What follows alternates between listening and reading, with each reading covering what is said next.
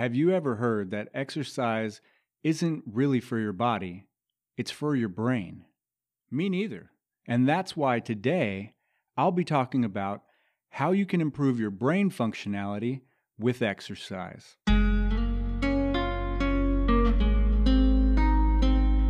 Life happens to those who show up, and I'm glad you showed up with us today.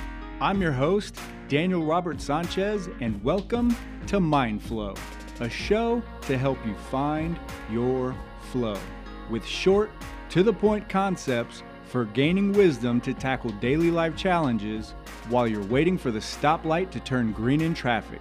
And that's the mission of the show, and combining your mission with our mission is what really makes the magic happen. So, thank you for tuning in today.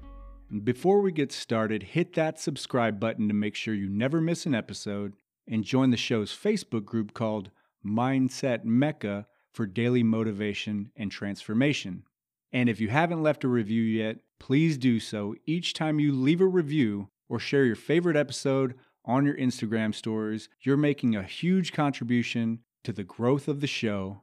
Your support and your engagement are greatly appreciated. Thank you all so very much. Today, I'll be discussing four brain changing reasons that should motivate more people to get at least 30 minutes of sweaty exercise at least three to four times a week. Two reasons are short term, and two reasons are long term. Now let's get to it.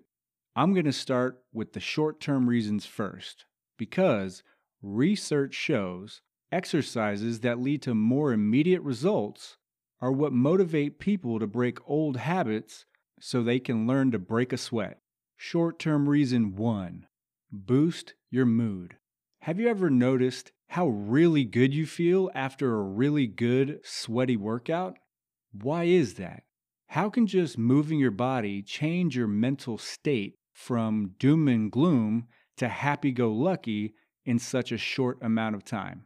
Well, Wendy Suzuki, a professor of neuroscience and psychology at the New York University Center of Neuroscience, her research shows that exercising immediately increases your feel good hormones in your body dopamine, serotonin, and noradrenaline.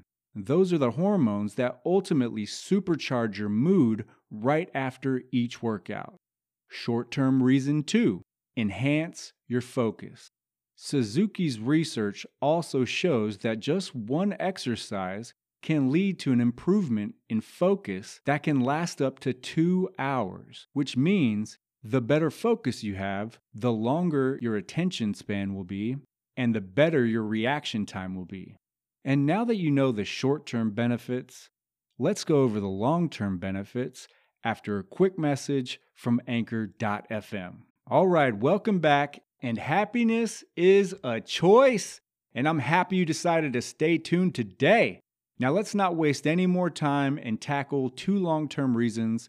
Long term reason one improve your long term memory.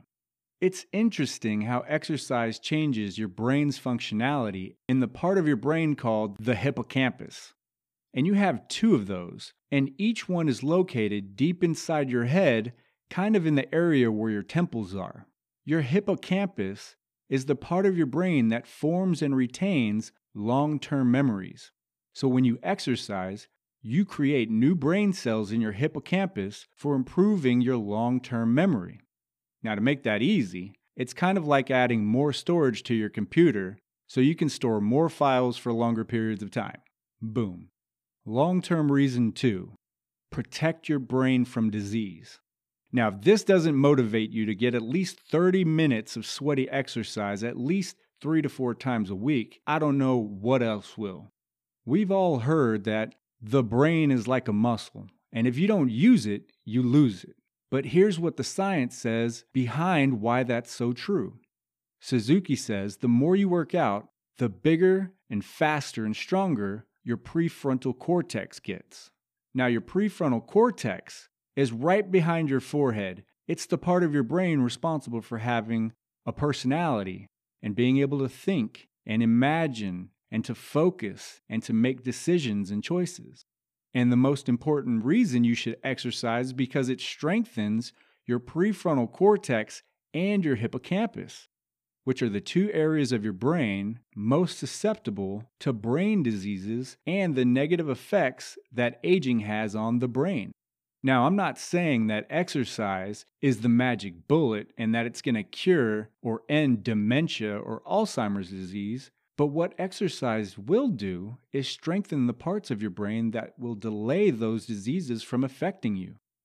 And on that note, that's a wrap for today. And remember, improve and protect your brain for the rest of your life by getting at least 30 minutes of sweaty exercise about three to four times a week. Not only will it boost your mood, enhance your focus, improve your memory, and protect your brain from disease, but it also means you'll be walking the walk and living a more productive and healthier lifestyle.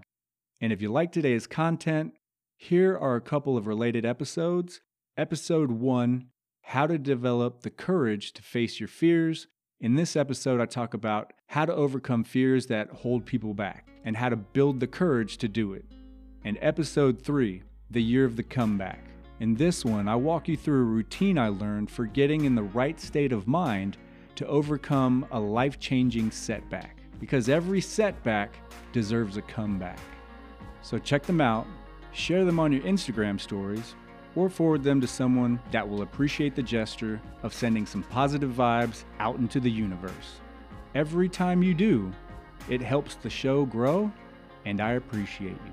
So until next time, keep learning to find your flow.